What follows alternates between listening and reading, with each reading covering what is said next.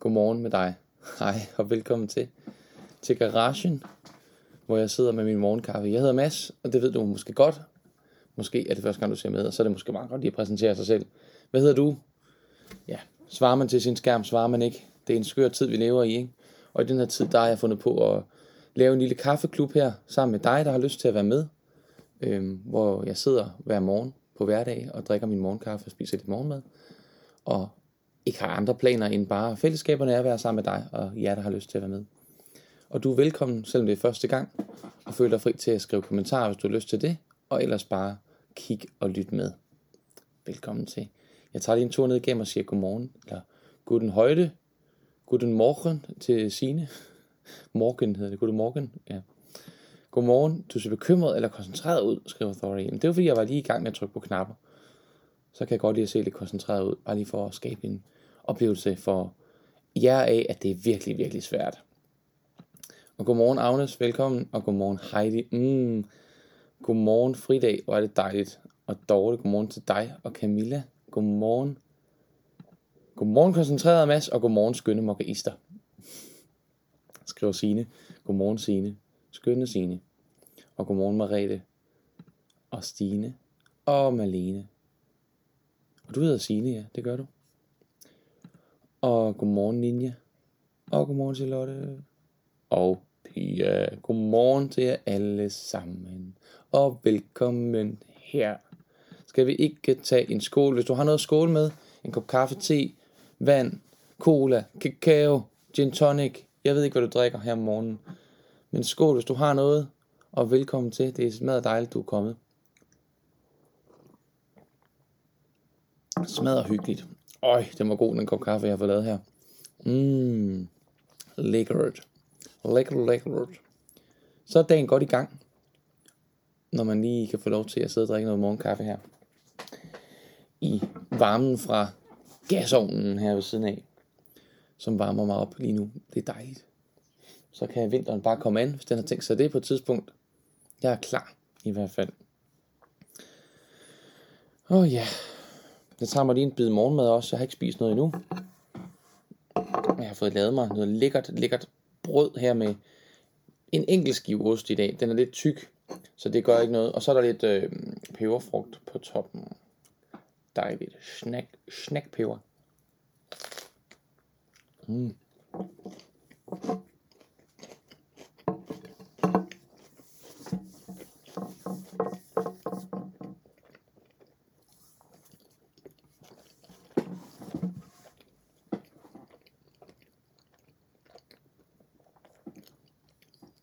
Gumle, gumle. Mm, det smager godt. Det er virkelig dejligt. Ja, så sidder jeg igen, og det er dejligt at være tilbage. Og i går var en smadret, smadret dejlig og hyggelig og sjov udsendelse. Og øhm, jeg talte lige med nogle øh, af mine øh, sangere, som synger, nogle af dem, der synger hos mig i mit gospelkor om tirsdagen, som også har set med her i går. Og vi snakkede om det der med, at det, det finurlige ved, at når man bare mødes og er sammen på den her måde, hvor der ikke er et program eller en agenda, så, så bliver dagene meget forskellige. Og, og det er der et eller andet vildt skønt over, øh, og vildt dejligt over. Ja, man ved aldrig rigtigt, hvad det bliver for, en, øh, for, for et program her, ligesom man ikke ved, hvad for en dag man, man er vågnet til. Men jeg kan fortælle, at værmeldingen herfra, det er let skyde. Ellers er der en smuk blå himmel, der titter frem imellem skyerne bagved og meget, meget lidt vind.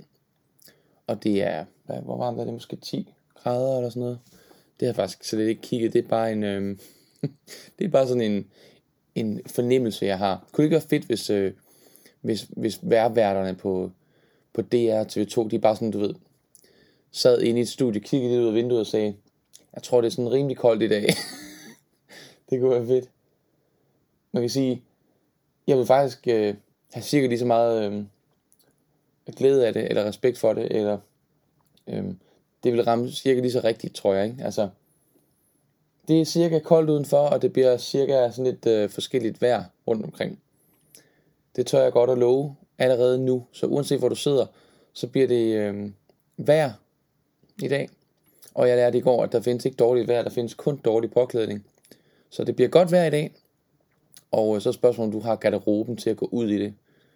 Og det kan jo være, at vi skal kigge lidt på vores garderober og se, om de er klar til, hvis det bliver koldere og mere blæsende og, og vådere. Så vi kan få lov at være ude, fordi det der med at være ude, det er altså bare så dejligt og godt. Det kan jeg i hvert fald rigtig godt lide. Og vandet er cirka 6 grader, siger Anja, hvis jeg kan bruge den info. Dejligt. Jamen så hvis man skal ud og bade, og det har du sikkert været, siden du ved det, Anja, så er vandet cirka 6 grader, hvis man trænger til sådan et ordentligt vinterbad der. 10 grader i Græse Bakkeby, siger Dorte, så det er meget godt ramt. Og uh, Dorte skriver, det er den skønneste efterårsdag igen. Det er meget godt klart, at det kan være den skønneste dag, to dage i træk, synes jeg. Og du har åbnet havedøren for at få efterårsduften med også. Den er også fantastisk. Jeg er vild med efterårsduften. Det kan også godt lide at sidde herude i garagen. Det er sådan lidt en mellemting af at sidde indendørs og udendørs. Og så er der sådan lidt, øh, der er sådan lidt kulisselager over det. Og jeg er jo fra Horsens oprindeligt. Født og opvokset. Og øhm, i Horsens, der var byens spillested. Det der, det der fede, lille intime spillested, det hed kulisselæret. Og det lå lige under byens teater. Så der er et eller andet sådan hjemligt og hyggeligt over at sidde her blandt øh, tæpper og, og guldrammer og kasser og jeg ved ikke hvad. Det synes jeg, det, det er meget hyggeligt og finurligt. Det kan jeg godt lide. Og Anjas garderobe er overhovedet ikke klar til efterår eller vinter. Jeg synes da, at du har noget fint fodtøj, du går rundt i for tiden, Anja. Nu så jeg det op på skolen. Hvad er problemet i det? Der er der i hvert fald god ventilation, om ikke andet. Skal vi ikke skåle en gang? Øhm, mere? Jeg ved godt, vi har skålet, men det er bare, det smager bare så godt. Jeg trænger til det. Skal vi gøre det? Skål! Åh, oh, lige i smasken. Er du okay? Mm. Og Sine skriver i farm, der regner det, men Sines katte har god påklædning med tyk pels, så de er gået ud i regnen. Bum! Se, de har taget en ordentligt tøj på. Det er godt. Og Malene skriver, vi er i gang med at indrette et musikrum. Det bliver dejligt at kunne spille klaver, guitar og synge, uden at genere naboerne. Ja. Yeah. Og så er alle vores plader og gramofonen også kommet derind, så der er plads til nisserne i stuen. er, det, øh, er det de voksne i hjemmet, eller er det deciderede pyntenisser, I skal have op? Du, dem du kalder nisser. Det kan du lige tænke over. Så får I alle sammen lige en jingle til at starte på. Værsgo.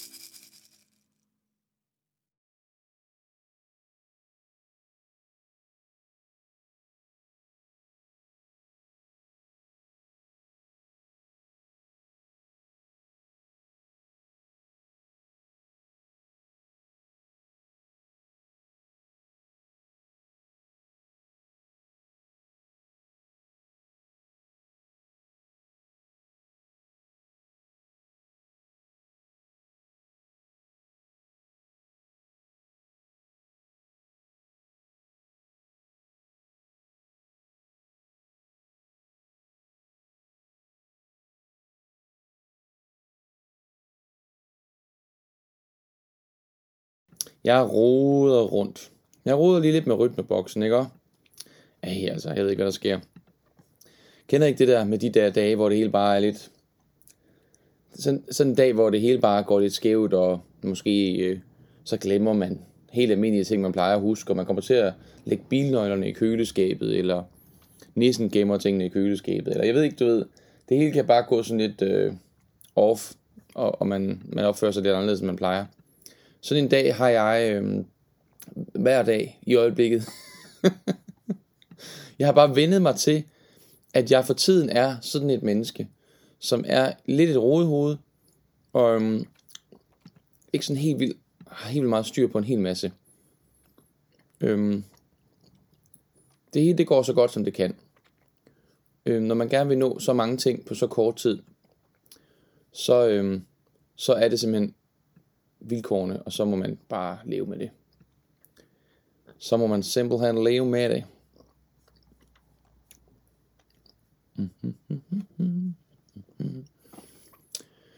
Og Signe spørger, hvilken størrelse sko Anja bruger, fordi Anja mangler sko. og du har for mange, og får jeg gerne væk. Du bruger selv størrelse 38, men Anja siger, at Tina er sød, og det har Anja jo sådan set ret i. Det er Anja jo sådan set også selv. Men Anja bruger desværre størrelse 42. Så er der nogen, der har et par sko størrelse 42 til overs, så kan det være, at Anja er den glade aftager. Aftager. Off-taker. Yes. Mm. Hvad skal vi snakke om i dag? Hvad har I brug for? Hvad har du brug for? Hvad, det, hvad har du lyst til? Det var hyggeligt med den krammer, der i går. Kramer. Skal vi tage en krammer igen i dag? Eller hvordan ser det ud med det hele? Det kunne jeg tænke mig at spørge om. Hvordan ser det ud med det hele? Bare det korte svar på det store spørgsmål.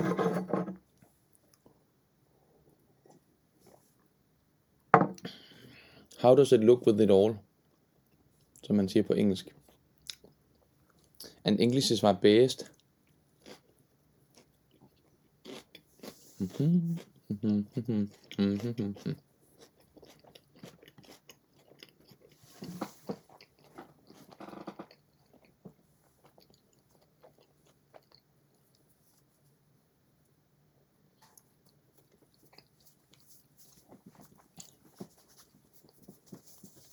Så bliver man sådan helt, øh, man kan se sig selv.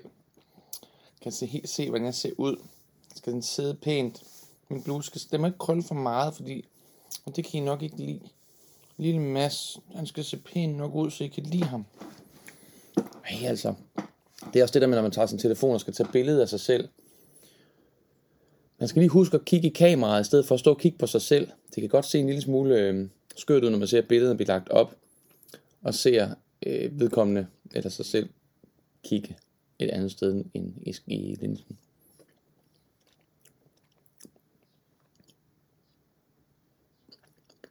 Mm. Signe kunne tænke sig en krammer. Heidi, Heidi savner krammer. Og Anja har tænkt på noget i dag. På din gåtur. Det er dejligt. Det er en god teaser, kan man sige. Man kan næsten forvente, at der kommer et eller andet mere.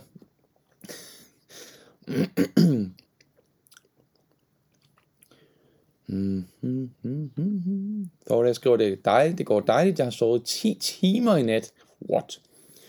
Og nu er jeg klar til dagens opgaver, men en krammer er dejligt. Og Agnes skriver, rejste i går fra Sejrø med færgen i dejligt solskinsvejr, og dernæst i bil hjem til farvestrålende træers blade langs vejene. Efteråret er virkelig kommet meget smukt. Enig, enig. Og Gitte siger, har hundefrisør date med min søn og brunch imens, hvilket nok skal make op for en stresset morgen med registreringssystemer, der er i udu, og systemer, der er i udu. Det kan tage humøret fra selv den bedste, ikke også? Krammer er altid godt, har lige krammet mig selv. Nå, jamen altså, så må vi jo øh, sidde over den her gang inde. Og Gitte skriver, der er sol og blå himmel, hvor du sidder. Nå, hvad har du tænkt på, Anja? Det der med at have brug for at kunne placere ting. Vide præcist, hvad, i mit tilfælde lige her, smerter handler om. Hvorfor de er her, hvad der er galt osv. Hvorfor kan det ikke bare være, som det er? Fordi så kommer der måske en utryghed, en lille frygt, måske lidt usikkerhed, når noget ikke er præcist. Der er i hvert fald nogle mennesker, som finder tryghed i at vide ting, få informationer. Man kan ligesom sige, øh, at man kan finde tryghed. Jo mere, jo mere information man har, jo tryggere føler man sig.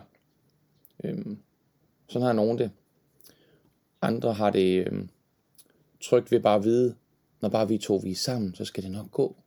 Kan skabe tryghed, tryghed for nogen. Altså øhm, tillid og nærvær. Øhm, så for nogens vedkommende kan det, kan det at få information være det, man har brug for for at få tryghed. Problemet med den tilgang kan være, at det kan ikke altid være, at man kan få al den information, man har brug for, eller den rigtige information. Øhm, omvendt, så kan man sige, det er ikke altid, man kan få tillid og nærvær. Så øhm, ja.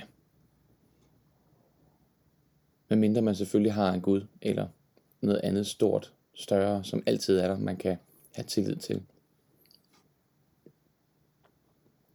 Anja skriver, jeg vil altid gerne vide, hvorfor? Hvorfor vil du det, Anja? Hvorfor?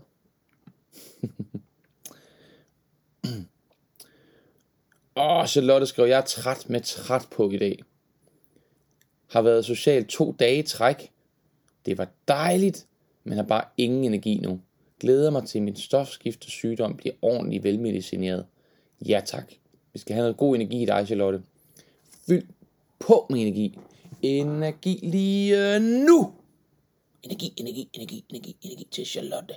Energi, energi, energi, energi, energi til Charlotte. Kan du mærke det? Det kunne være sejt, ikke? Det kunne være mega sejt. Og smart.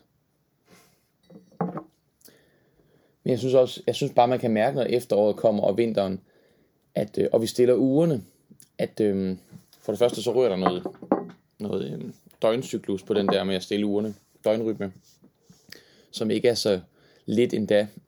Vi bilder os ind, det er bare et spørgsmål om at gøre tingene en time for skudt.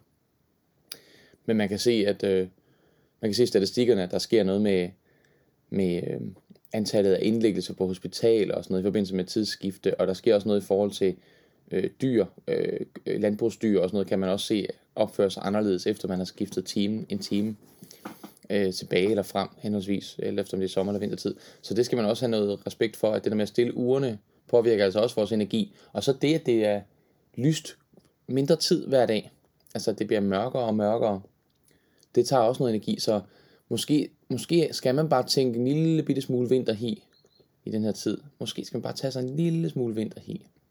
Måske er det okay at gå lidt i vinterhi. Øhm.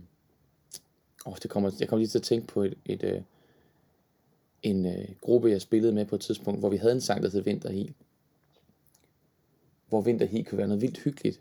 Altså, men hvis man regner med, at man skal holde sommerens aktivitetsniveau, mens mørket kommer og kulden kommer, så kan jeg godt forstå, at man bliver udmattet.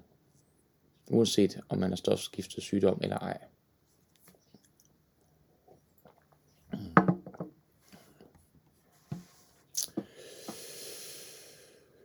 Mm, Gitte skriver, jeg har altid praktiseret sandheden frem for alt, også i børneopdragelse.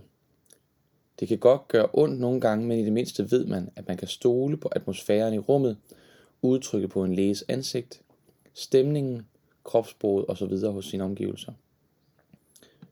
Ja. Sandheden. Det snakkede jeg lige med pædagogerne i børnehaven om i går. Fordi børnene i, i øh, Carlas, på Carlas stue, min, min datters stue, som er de her 4-5 år gamle, de skulle ud og se en Halloween oppyntet vej, som jeg også var, vi var også set den dagen før faktisk med, min, med, med familien her, og den var meget makaber, øh, med døde mennesker, der hang i lygtepælene, og en, der sad og havde skåret, skåret hånden af sig selv, og sådan meget udtalt makaberhed. Og så spørgsmålet, om børn, skal børnene se det, øh, eller skal vi lade være med at gå derover, og hvor går grænsen for, hvor meget de skal udstilles for, udstilles for, altså hvor, ja, det, det synes jeg kan være lidt svært nogle gange lige at trække den grænse der og sige, øhm, hvornår deres fantasi kan løbe af med dem og sådan noget. Ja.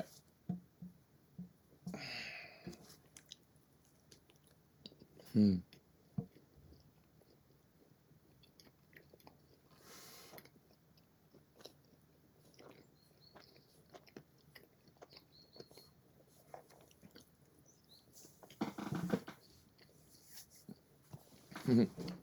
Ja, undtaget af julemanden. Han må man gerne lyve om.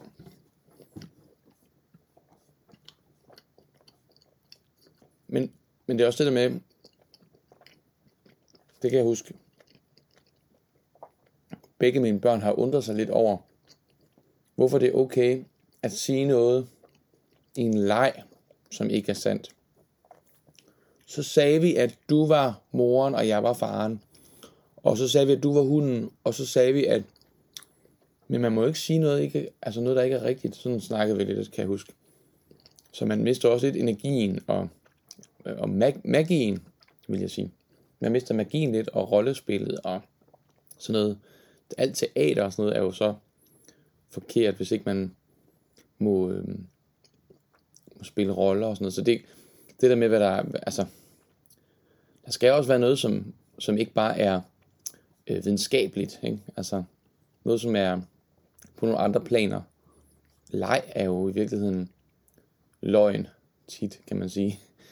Eller er noget andet end virkeligheden. Fantasi er tilladt, ikke? Fantasi. Julemanden findes, ja, det gør han ikke. Men jeg tror, Gitte, hun måske har lovet om, hvornår han har været hjemme hos dem og sådan ting. Det er jo sådan nogle ting, man kan finde på at, at, at bilde sine børn, ind, han kommer rendende i tid og utid. Øh, men han kommer jo dybest set de fleste steder kun, kun juleaften med gaver. Øh, så vidt jeg er i hvert fald orienteret. Mm. Malene skriver, jeg er ikke vild med det makabre. Jeg glæder mig til julen og hyggen tager over. Ja. Jeg tror, jeg hørte en, øh, en øh, dansk skråstrej amerikansk præst i radioen tale om Halloween. Øh, om den her mulighed, der er for at grine lidt af døden. Altså øh, forholde sig til den på, på en øh, distanceret komisk måde, at det kunne for nogle mennesker være en rigtig god ting, fordi den jo resten af året øh, har taget på os, kan man sige. Øh, så det er en måde ligesom at vende den der energi lidt på hovedet. Det var hans øh, udtryk i hvert fald. Det var ligesom at, øh, at, øh, at Halloween var til ligesom at forholde sig til døden på en, på en øh, humoristisk eller lejende façon, i stedet for altid at være så øh, bekymret over den, eller ked af den, eller sådan. Og det kan man så have forskellige holdninger til, om det, om det er fedt eller ikke er fedt.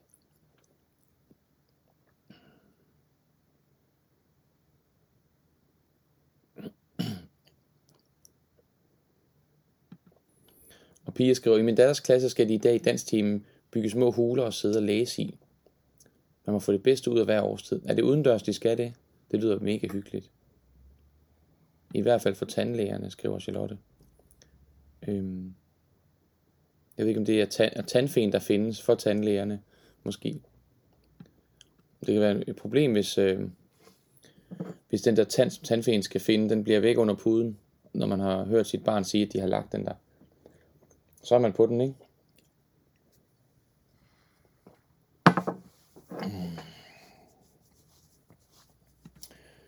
Gitte skriver, jo jo, det er slet ikke på den måde, jeg mener. Fantasien og lejen skal absolut have plads. Jeg taler mere om far, og jeg skændes ikke, bare rolig. Jo, far og jeg skændes, fordi mor har gjort en fejl, som far er blevet rigtig sur over. Og nu har mor dårlig samvittighed, som gør, at hun bliver frustreret og kommer til at råbe. Men alt skal nok blive okay. Den slags, det elsker jeg. Sådan har jeg det også herhjemme, Gitte.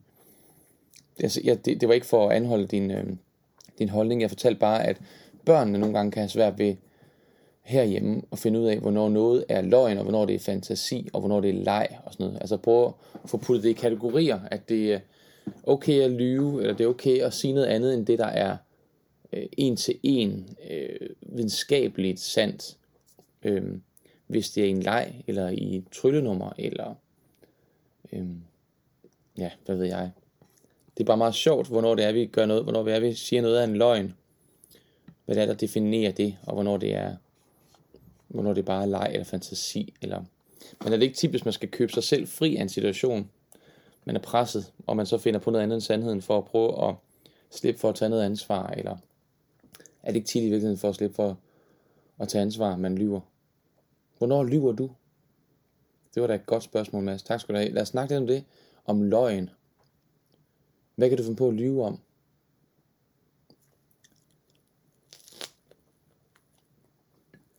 Hmm.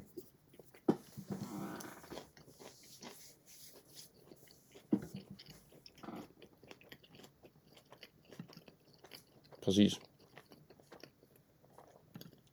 Gråzonerne gør livet spændende.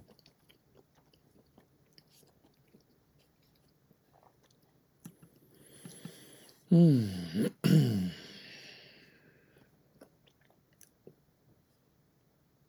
The gray zones make the life the life uh, øh, gespannt.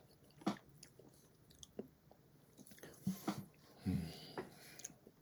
Heidi skrev, jeg kan finde på at lyve om, hvordan jeg har det. Altså når folk spørger, hvordan har du det? Jeg har det fint. Øhm, ja, den tror jeg er meget almindelig, Heidi. At man lyver om, hvordan man har det. Hvorfor gør man egentlig det? Hvorfor siger man ikke bare, hvordan man har det? For ikke at belemre folk med det, eller for ikke at skulle mærke det. For ikke at skulle tale om det måske.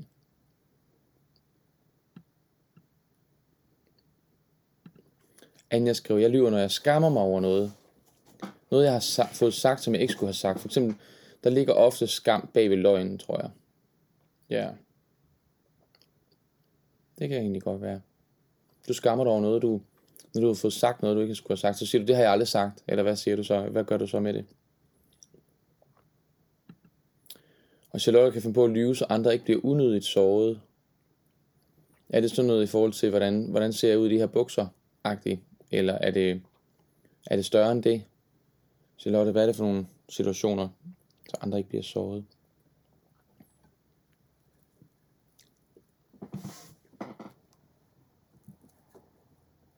Hvad lyver jeg selv om? Hmm. Jeg tror, min, min største udfordring med løgn, det er, det er de her løgne, som, øh, som jeg fortæller mig selv. Og hvor jeg kan gå og diskutere, måske kender du det, hvor man kan gå og diskutere med sig selv.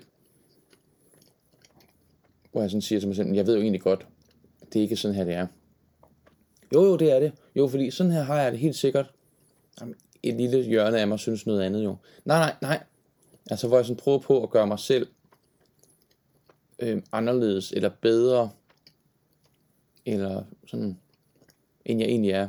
Hvis jeg egentlig, hvis jeg er smålig, eller frustreret, eller vred, eller, øhm, men jeg går og prøver at manipulere med mig selv, og lyve over for mig selv. Kender du ikke det, man sådan kan gå og have en diskussion med sig selv, hvor man, øhm, hvor man siger, jeg ved, ikke, jeg ved ikke, hvad der er galt, og det ved man i virkeligheden udmærket godt, men man har ikke lyst til at forholde sig til det, og sådan noget, så kan man finde på at, at lyve over for sig selv.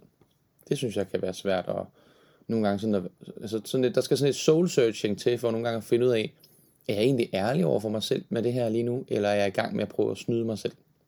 Kender du det? Det lyder måske lidt avanceret, men øhm, det er i hvert fald et sted, jeg oplever løgnen. Signe skriver, en lille løgn er da okay. Jeg prøver at være 100% ærlig, men hvis nogen viser mig noget, som de er vilde med, så kan jeg godt sige, at jeg synes, det er pænt, uden at mene det. Hmm. For at gøre dem glade, læser jeg ind i linjerne her mellem linjerne. Hmm. Og Charlotte skriver, det er som regel, når folk vil vide noget om deres udseende. Jeg hader at lyve. Ja. Hmm. Kan man slippe om det på en anden måde? Hvordan ser jeg ud i den her? Øhm, jeg ved, altså, hvordan synes du selv, du ser ud i den her? Øhm, det er jo smag og behag. Jeg tror, jeg tror, jeg vil foretrække noget andet, end i den der. Men min smag er også meget... Altså, jeg tror måske, jeg vil skynde mig at trække den over og fortælle noget om, om mig selv. Fordi jeg tror, lige præcis de der bukser, tror jeg, jeg vil synes, jeg vil synes, de sad for stramt. Jeg synes også, det ser måske ud, som det ikke er så rart at have dem på, for de sidder så stramt. De sidder jo lidt sådan og trykker. Vil det ikke være rart at have noget på, der sad lidt mere løst? Eller sådan kunne jeg måske få på at gribe det an. Så det var sådan lidt om mig selv, i stedet for om personen. Og, men jeg, jeg kan godt forstå det. Det er ikke spor nemt, og det, det er heller ikke altid, det kan lade sig gøre, tror jeg. Anne skriver, jeg tror også, det er svært, når man ved, den de andre bliver ked af det, bekymret om ens situation. Ja, så får man lyst til at... Men man kunne også øhm, sige sandheden, og så lade dem blive bekymret, og så, og så hjælpe dem i deres bekymring.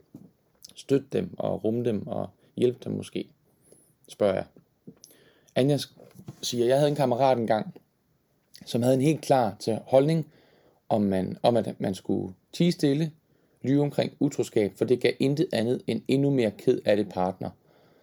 Så bliv eller gå, men hæng aldrig din utroskab på partneren. Det har vedkommende ikke brug for. Ja, jeg forstår det desværre ikke helt.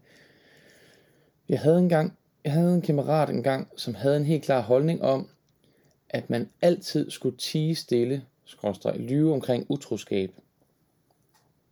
For det gav intet andet end en endnu mere ked af det partner. Altså hvis man selv havde været utro, så skulle man lyve om, om det, og blive ved med at lyve om det, for ikke at gøre sin partner ked af det. Eller hvad? Ja, Det tror jeg, den tror jeg også, jeg faktisk har, har hørt flere snakke om. Altså, hvis man selv har været utro, så, så, øh, så skal man vælge, om man vil blive sammen med sin partner og lyve omkring det resten af ens liv, eller man vil gå. Den her holdning har jeg også hørt, Anja. Hvad synes du om den? Det er en meget stærk holdning om at lyve, jeg ofte har funderet over. Hvad synes du om den holdning, Anja? Mm. Og Heidi skrev, jeg er 100 meter mester i at lyve over for mig selv. Øh, altså, det er så barsk, ikke? at man kan tro, man øh, kender sig selv, og så... Mm. Og Signe skrev, jeg talte med præsten i The Gospel Fellowship om, og det er altså en kirke, at det er okay at sige, jeg har det fint, selvom man ikke har det. Det er et hensyn til både mig og til modtager, der nok ikke har brug for at høre mine dårligdomme. Det synes jeg er svært at vurdere, om vedkommende har brug for. Hvordan skal man øh, give andre mulighed for at hjælpe en, hvis ikke man fortæller dem, at der er et problem? Jeg ved ikke, om jeg er helt enig. Det kommer lidt an på situationen, synes jeg, Signe. Men øh, det må være op til den enkelte at, at forholde sig til. Jeg vil i hvert fald være ked af et samfund, hvor vi bare går rundt alle sammen og siger, at vi har det fint, hvis vi alle sammen er ved at... Og, og hvad, det, hvad skal man sige? Hvis vi alle sammen er ved, hvor det, hvis, det er, hvis det hænger langt ud af halsen på os alle sammen, og vi har det rigtig, rigtig svært, hvis vi så bare alle sammen går rundt og spiller komedie for hinanden, det synes jeg ikke vil være en verden, jeg har lyst til at leve i i hvert fald.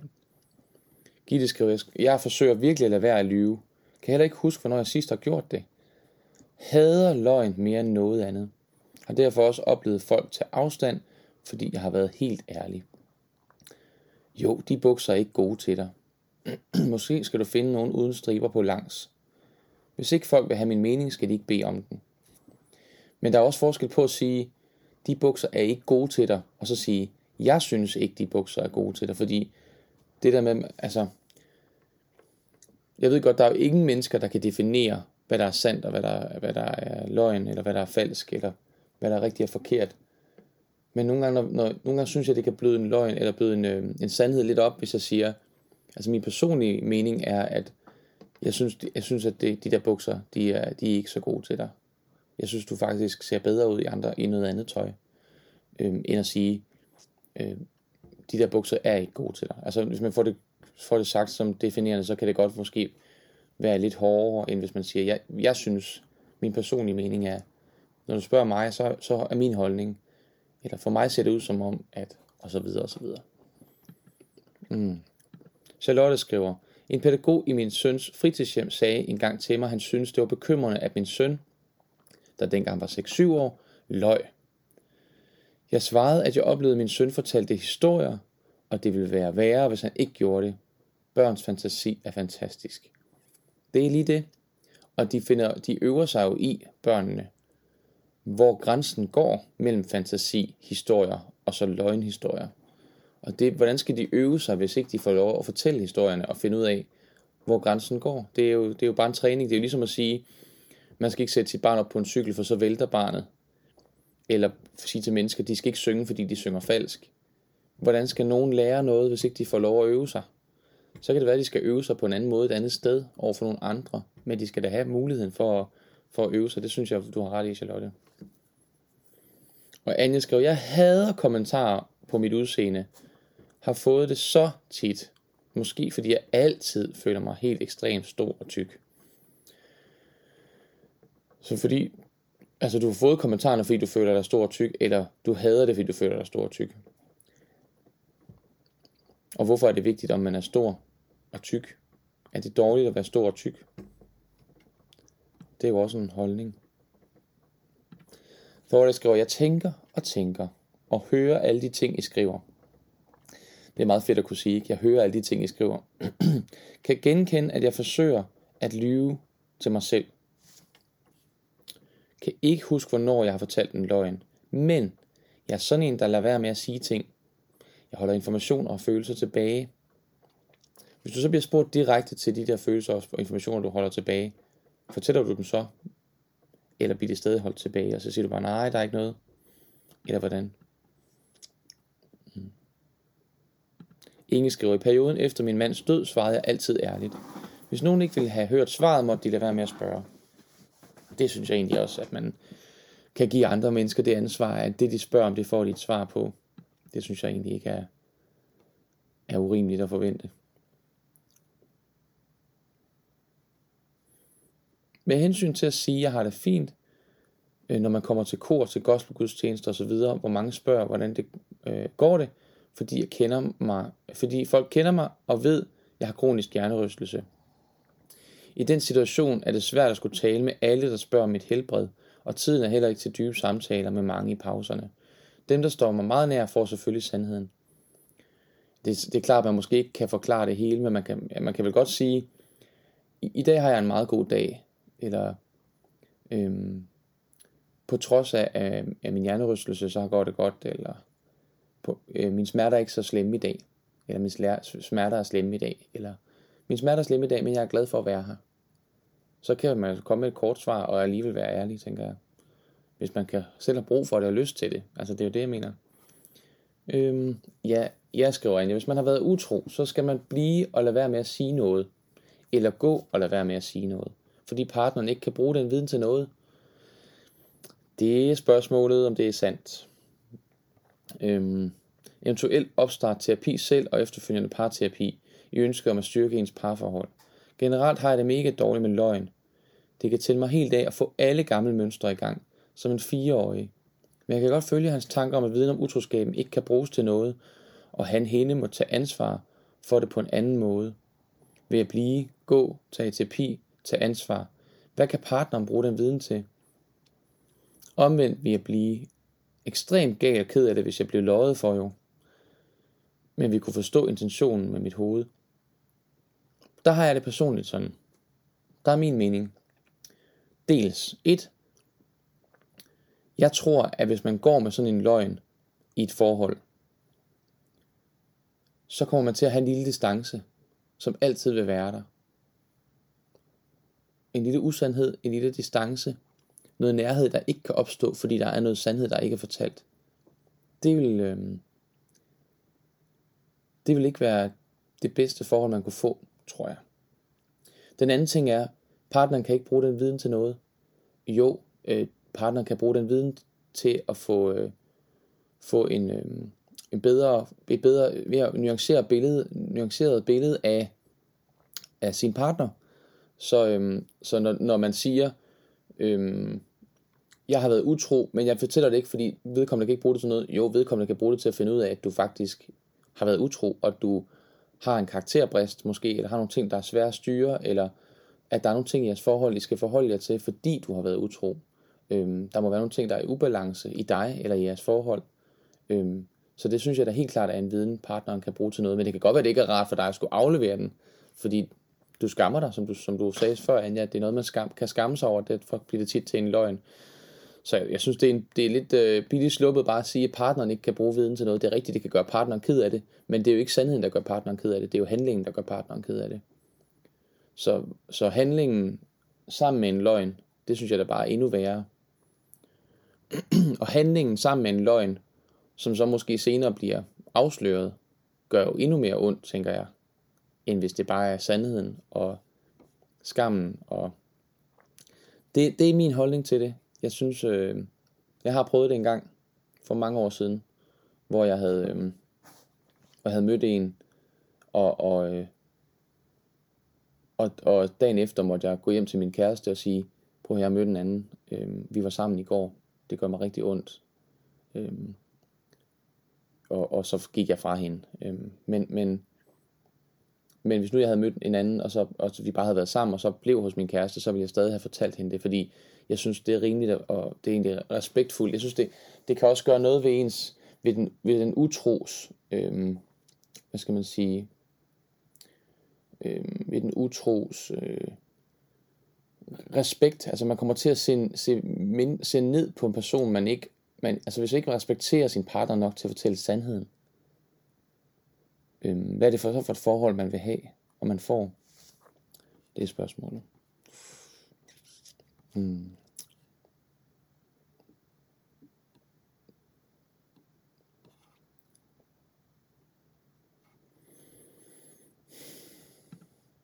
Gitte skriver, partneren kan bruge utro info til, at man har et valg.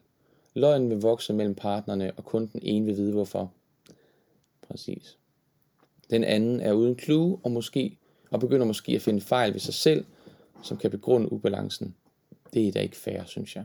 Det synes jeg heller ikke, det er. Og Marlene skriver, jeg vil have at vide, hvis min kæreste er mig utro. Jeg har før været i et forhold, hvor min kæreste var utro. Det fandt jeg selv ud af. En del andre vidste det, bare ikke mig.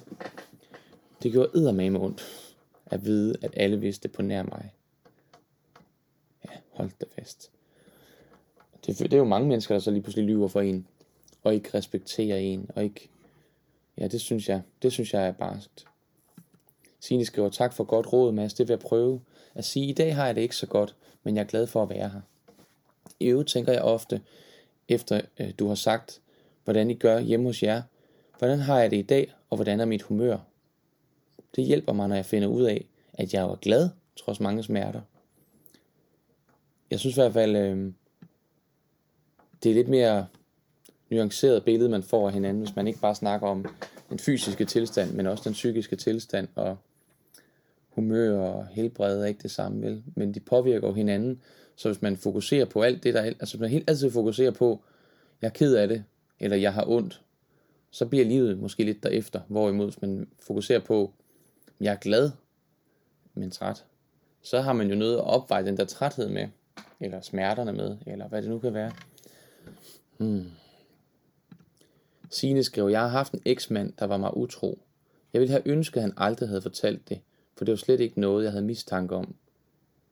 Hvis man hat, hvis man har, kommer der nok noget mere nu. Du ville ønske, at han aldrig havde fortalt det, for det var slet ikke noget, du havde mistanke om. Hmm. Spændt på at se fortsættelsen på den her sætning, Signe. Så tager man lige en bid, mens, mens vi venter. Er der andre, der lyver om noget? Indimellem. Eller sidder du lige nu og holder, holder dig tilbage, fordi du er bange for, hvad vi andre synes om dig, hvis du deler, at du lyver nogle gange.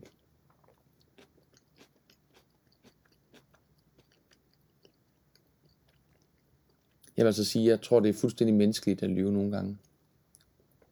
Tror, det er helt almindeligt og menneskeligt. Ligesom det er menneskeligt at tage fejl og begå fejl. Så jeg dømmer dig ikke, hvis du lyver. Jeg synes ikke, du er et dårligere menneske, og holder ikke mindre af dig, hvis du lyver. Øhm, jeg kunne godt ønske mig for dig, at, at du fandt noget ro og noget, at vi alle sammen kunne finde noget ro til at ture være, være ærlige. For jeg synes, de relationer, hvor vi kan være ærlige over for hinanden, de, er, de bliver meget dybere og meget mere værdifulde for mig. Det er min oplevelse i hvert fald. Lisette skriver, lige nu holder jeg lav profil generelt, for jeg har fået så mange hug. Øh, hvor er det trist, Lisette. Det er ked af at høre. Hvem giver dig hug? Er der mange, der giver dig hug? Eller er det, eller er det en enkelt person, der har givet dig mange hug?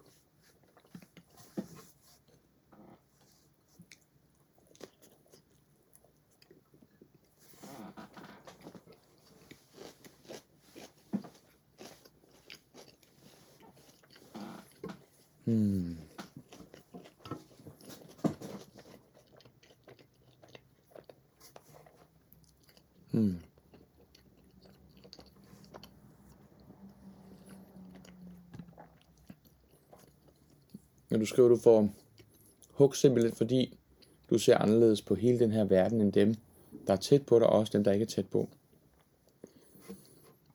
Men I siger, det tror du ikke, det er fordi, de bliver utrygge og bange, fordi de kan høre noget af det, du siger. Det vækker måske noget i dem og resonerer i dem. Så når du fortæller dem en eller anden øh, holdning, eller en viden, du har fået, eller så tænker de, åh, nu mister jeg ligesom grebet omkring den verden, jeg troede, jeg havde styr på. Og det er noget af det mest uhyggelige, tror jeg, man kan opleve som menneske, det er at få at vide, at tingene ikke er, som de er. Det er jo i virkeligheden, apropos løgnen, så er det jo i virkeligheden øh, det, der gør det så svært at blive løjet for, det er, at man mister ligesom grebet om virkeligheden, om hvad der er sandt. Øhm. Så når du fortæller dem et eller andet omkring, hvordan du ser verden, så bliver de rystet og bragt ud af balance, og føler ikke, de ved, hvad de tror på. Og så bliver de utrygge, og i stedet for at blive, fortælle, fortælle dig, at jeg bliver bange, så bliver de måske vrede. frustreret, så er det nemmere for dig til at holde op med at sige det, end det er at undersøge det, finde ud af, hvad de selv mener, hvor de selv står.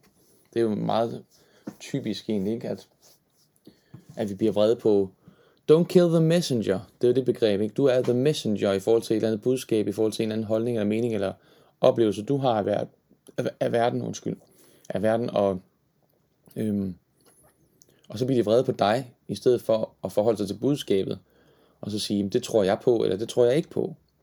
Man kunne jo godt sige, Haley Sætte, fedt du deler din, øh, dit syn på tingene. Tak for det. Jeg tror, at det forholder sig på den her måde. På en anden måde. Uden man behøver at blive vred over det. Øh, så der, der er også noget med, hvordan man... Men hvis, hvis man bliver utryg, så kan man enten reagere ved at gå, ved at blive vred, eller ved at øh, blive ked af det, ikke? Og jeg tror mange, de, de reagerer ved at blive vrede, måske. Øhm, og du skriver videre, jo, men jeg synes, det er trist, at jeg skal kaldes diverse ting. Det er, heller ikke, det er overhovedet ikke rimeligt. Uanset hvad du så siger, så er det ikke rimeligt, at der er nogen, der kalder dig noget andet end de sætte, kan man sige. Og så hvis du inviterer dem til at kalde dig noget andet, så kan de selvfølgelig det. Det synes jeg faktisk siger meget om dem. Det synes jeg også, det gør. For selvom jeg ikke er enig, så nedgør jeg ikke andre. My point exactly. Og det gør mig så ked af det. Derfor føler jeg mig falsk, pt. Og derfor føler jeg mig, når du føler dig falsk, fordi du, øhm, fordi du ikke udtrykker det, du har lyst til.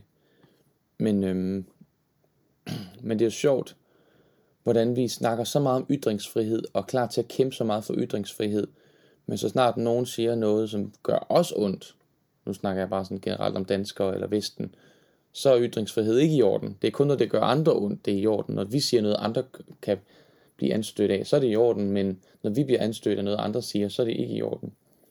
Øhm.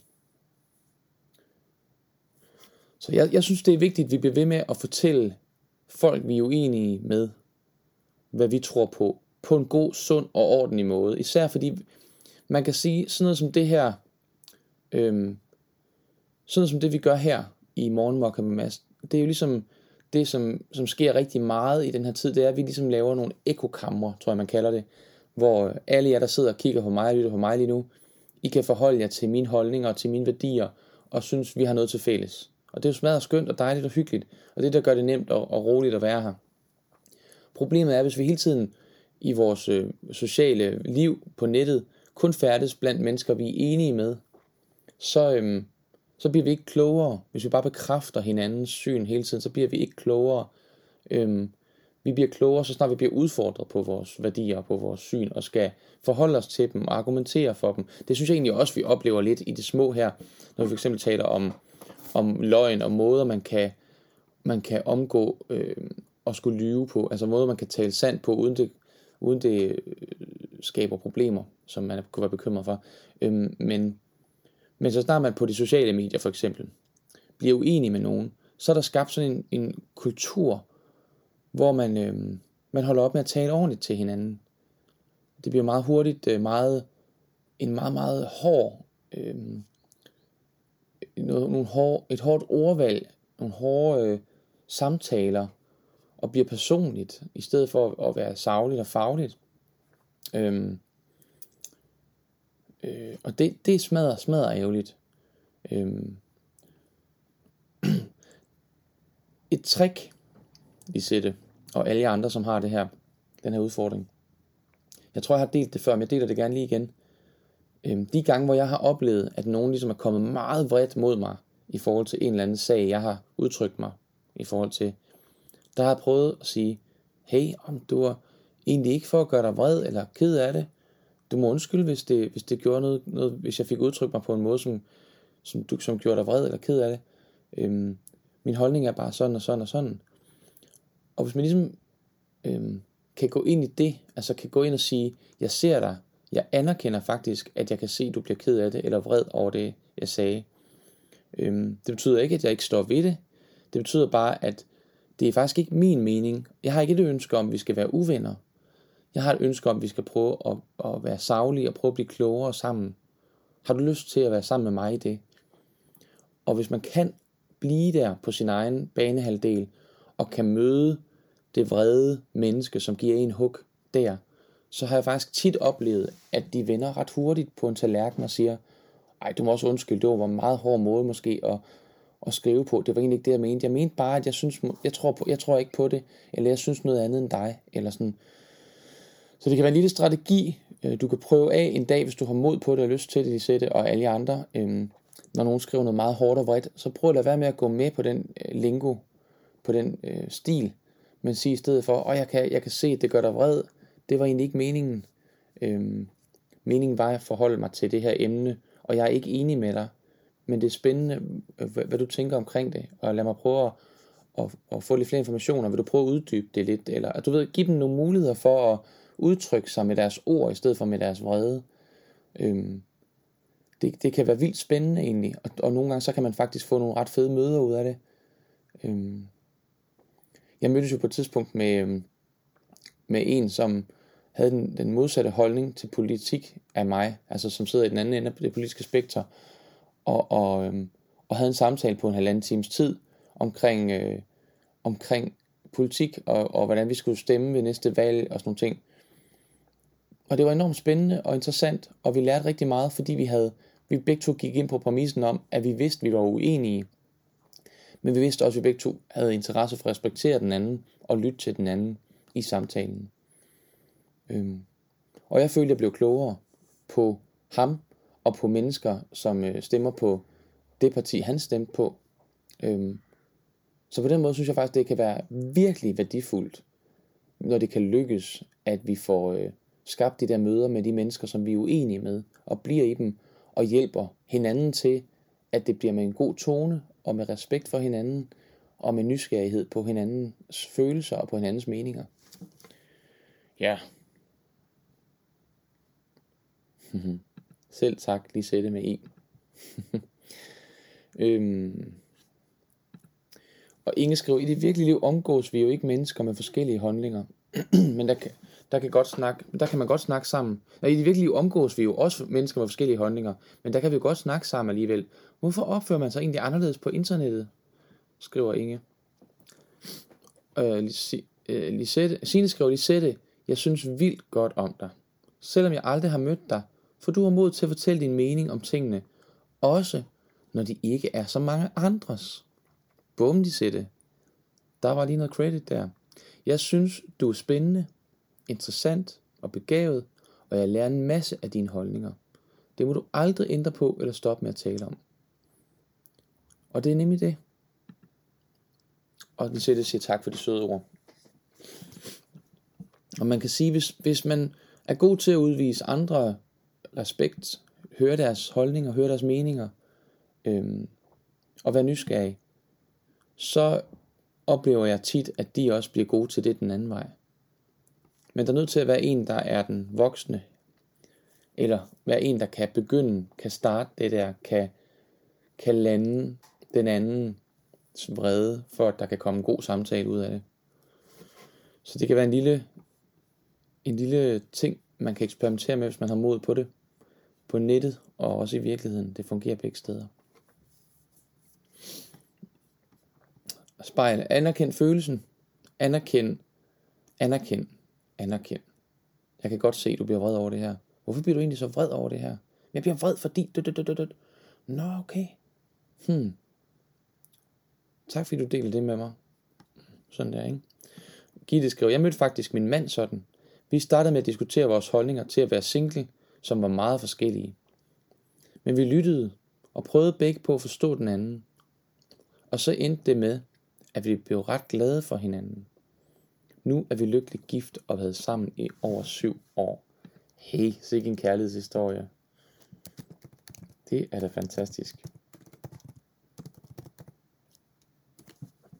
Jeg har ligesom, jeg skal finde et billede her. Øh, mm, oh, nej, det kan jeg ikke lige finde. Så lad mig bare tegne billedet for jer. For mig der minder det om, øh, hvis man nu har, står her på den ene, man står her på en ø, og har en holdning, som defineres ved øen. Så står der en herover på en anden ø og har en anden holdning. Og så kan man vælge at stå og råbe hinanden herover øh, fra hver sin side. Øhm, og sige, sådan her er det, sådan her er det ikke, sådan her er det, sådan her er det ikke. Nej, jo, nej, jo, nej, jo, nej, jo. Men man kan også prøve at sige, hey, jeg kommer lige over til dig. Hvordan ser det egentlig ud over for din ø? Fordi så vil perspektivet jo ændre sig, når man ser verden et andet sted fra. Prøv at stille sig ved siden af den anden, i stedet for at stille sig mod den anden. Så i stedet for at tænke, at det handler om at slås, så tænker over, at det handler om, at vi alle sammen er her samtidig. Vi har alle sammen forskellige erfaringer, vi har alle sammen forskellige oplevelser. Vi har vores sanser, vi har ting, vi har taget ind. Og hvis vi bliver klar til at lytte til hinanden, også dem vi er uenige med, så får vi faktisk vidnesbyrd, fortællinger, historier fra mange flere steder end kun de, de ting, vi selv oplever.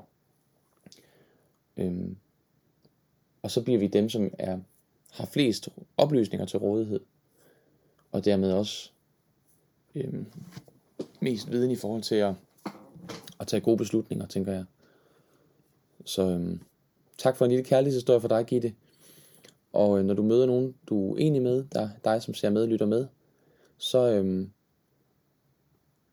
så husk at respektere dem og anerkende dem, og hvis de farer op i flint og bliver vrede og bliver hårde og sådan siger, Hov, jeg kan, det var egentlig ikke meningen at gøre dig vred, det er jeg lidt ked af, at du bliver så vred over det. Øhm, jeg, jeg synes faktisk, det er en spændende samtale, vi har. Jeg vil gerne høre din mening omkring det her. Prøv, prøv at blive klogere selv. Øh, jeg er nysgerrig på, hvad du synes. Lad mig høre, hvad du siger til det. Og se, om det måske kan være en vej nogle gange. Det håber jeg, at det kan, og at, øh, at det kan være til inspiration for dig, der ser med eller lytter med, for du kan jo både se det her live på Facebook, og det gør du måske lige nu, øhm, og så kan du høre det som podcast senere på de kendte podcast apps, både på Android og iPhone og på computer, og hvor du ellers i bilen hører din podcast. Øhm, tak fordi du ser med her på Morgenmokker med Mads. Øh, husk du er velkommen til at synes godt om siden, får du notifikationer, når jeg sender live, og også at komme ind i den lille private lukkede gruppe, der hedder Gruppe for Mokkaister, hvor vi snart skal have en, øh, en, en aftenkaffe, hygge aften sammen på Zoom. Øhm, men kun for, for gruppe, medlemmer af gruppe for mokkaister. Så hvis du kunne tænke dig at være med til den aftenhygge, så skal du altså lige se at komme derind og, og melde dig ind i gruppe for mokkaister. Og mokkaister staves med to k'er. Øhm, ansøg gruppen, så, så godkender jeg dig lige så snart jeg har set det. Øh, ja, jeg tror ikke, jeg vil sige mere i dag. Vi har også været i gang i en times tid. Det er det, vi plejer at være her. Så jeg er tilbage igen i morgen kl. 8.45 her på Facebook, siden, som hedder Morgen Mokka med Mads. Og du er velkommen igen. Øhm, du er også velkommen en anden dag, hvis det passer bedre en anden dag. Og ellers så ønsker jeg dig en rigtig dejlig dag, og nogle gode og nysgerrige snakke med mennesker, som du er enig med, mennesker, som du er uenig med, og, øh, og håber, at øh, det kan lykkes os at være ærlige mennesker over for hinanden, og, øh, og kun lyve, når det er strengt nødvendigt. jeg kunne godt tænke mig, at vi kunne komme helt af med det løgn der. Det er bare min, min egen holdning. Vi gør vores bedste alle sammen. Det, er, det har jeg stor tillid til. Det er jeg sikker på, at du også gør. Hele dagen i dag. Så ses vi i morgen. Ha' det godt. Tak for nu.